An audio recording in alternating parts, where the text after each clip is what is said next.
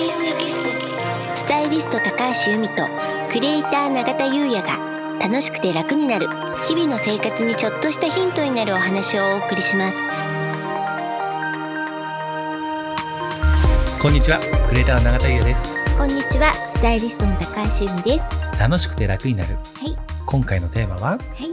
大掃除風水うん。となります、はい。私ね毎年11月に入るとはい。よし今日から毎日一箇所大掃除するぞって思うんですよ、そしたら楽だろうなって。うん。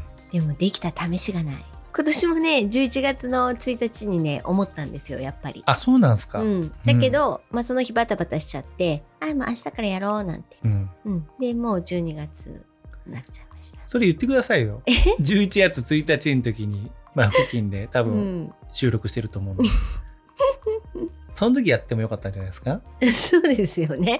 まず、はい言っちゃえばよかったですよね。あーそう思いますよ。なるほど。はい、せっかくなんでね、はい。まあね。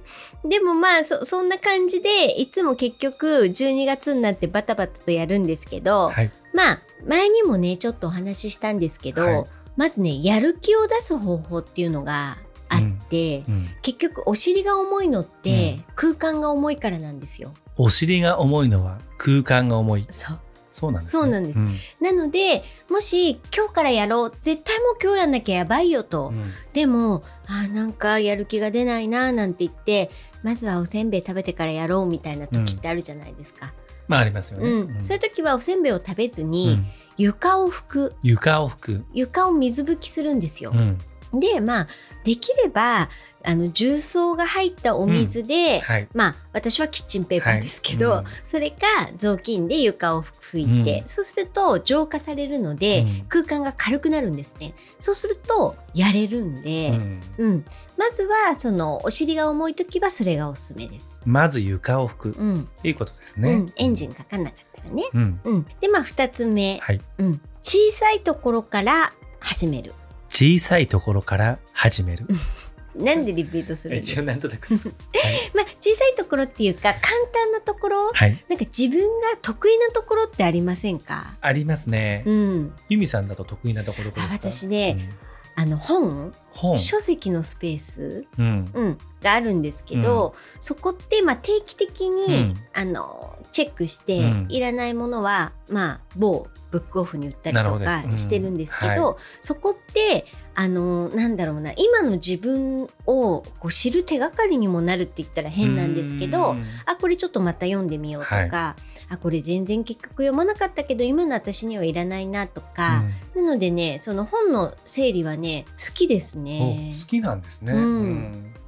でこの間ねはい。あのまあちょっとやったんですよね、そしたらねすっごく高く売れて。あそうなんですか？そうなんですよ。あのお値段がついたものがあって、うん。もうそうするとウキウキですよね。まあ、ちょっと臨時収入的にねそうなんですよ。掃除もできてそう。はい。だってうん。一冊1000円で売れたんですよ、すごい。すごくないですか？すごいです。もともともともとちょっとお高い本だったんですけど、それは嬉しくて、嬉しいですね。うん。でまあねそういう得意なところとか、はい。あとはまあ簡単なところから手をつけて、まあ、成功体験ですよね、うん。ちょっと大げさですけうど、ん。あここ終わったと、うん。私頑張ったと、うん。そういう成功体験を重ねていくとエンジンがかかるので、確かに。うん、ベイビーステップってやつですね。あなるほど、はい。そういうんですね。ね。うん。うん。あとですね来年がどんな年かっていうのが関わってくるんですけれど、まあ、この間もねちょっとお伝えしたんですけどね、はえっ、と来年は六白金星、うん。で今年七石金星だったので、はい。まあ、権の年がうん。2年続くんですけど、この七石と六白って全く異なった権の年で、はい。六白は角？うん。角が大切になってくるんですよね、人格とか品格とか。でこの角というのが運気を持つ年なので、あの位ですね。はいなので位の高い場所から手をつけるのがいいと言われてるんですよ。あそうなんですね、うん位の高い場所ってどこだと思います？うちはないんですけども、ある家とかね神棚とかねあピンポン。仏壇とか。あそうですそうです。ですよね。うん。うん。ままずそういうところを一番に手をつけると。うん。あと床の間、床の間、うん、まあね、マンションの方とかはないと思いますけど、は一軒家だと、うん。まあ、床の間もあったりするじゃないですか。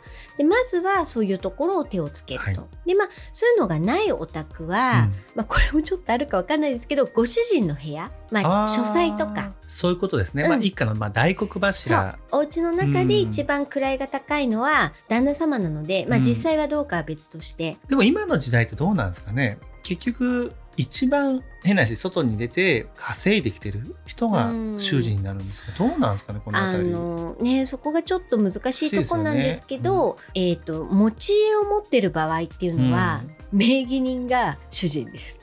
あそういうことなんですね、はい。まあ賃貸ももしかしたらそあの契約者とかね、契約者が主人。そういうことなんですね、うん。あなるほど。ありがとうございます、うん。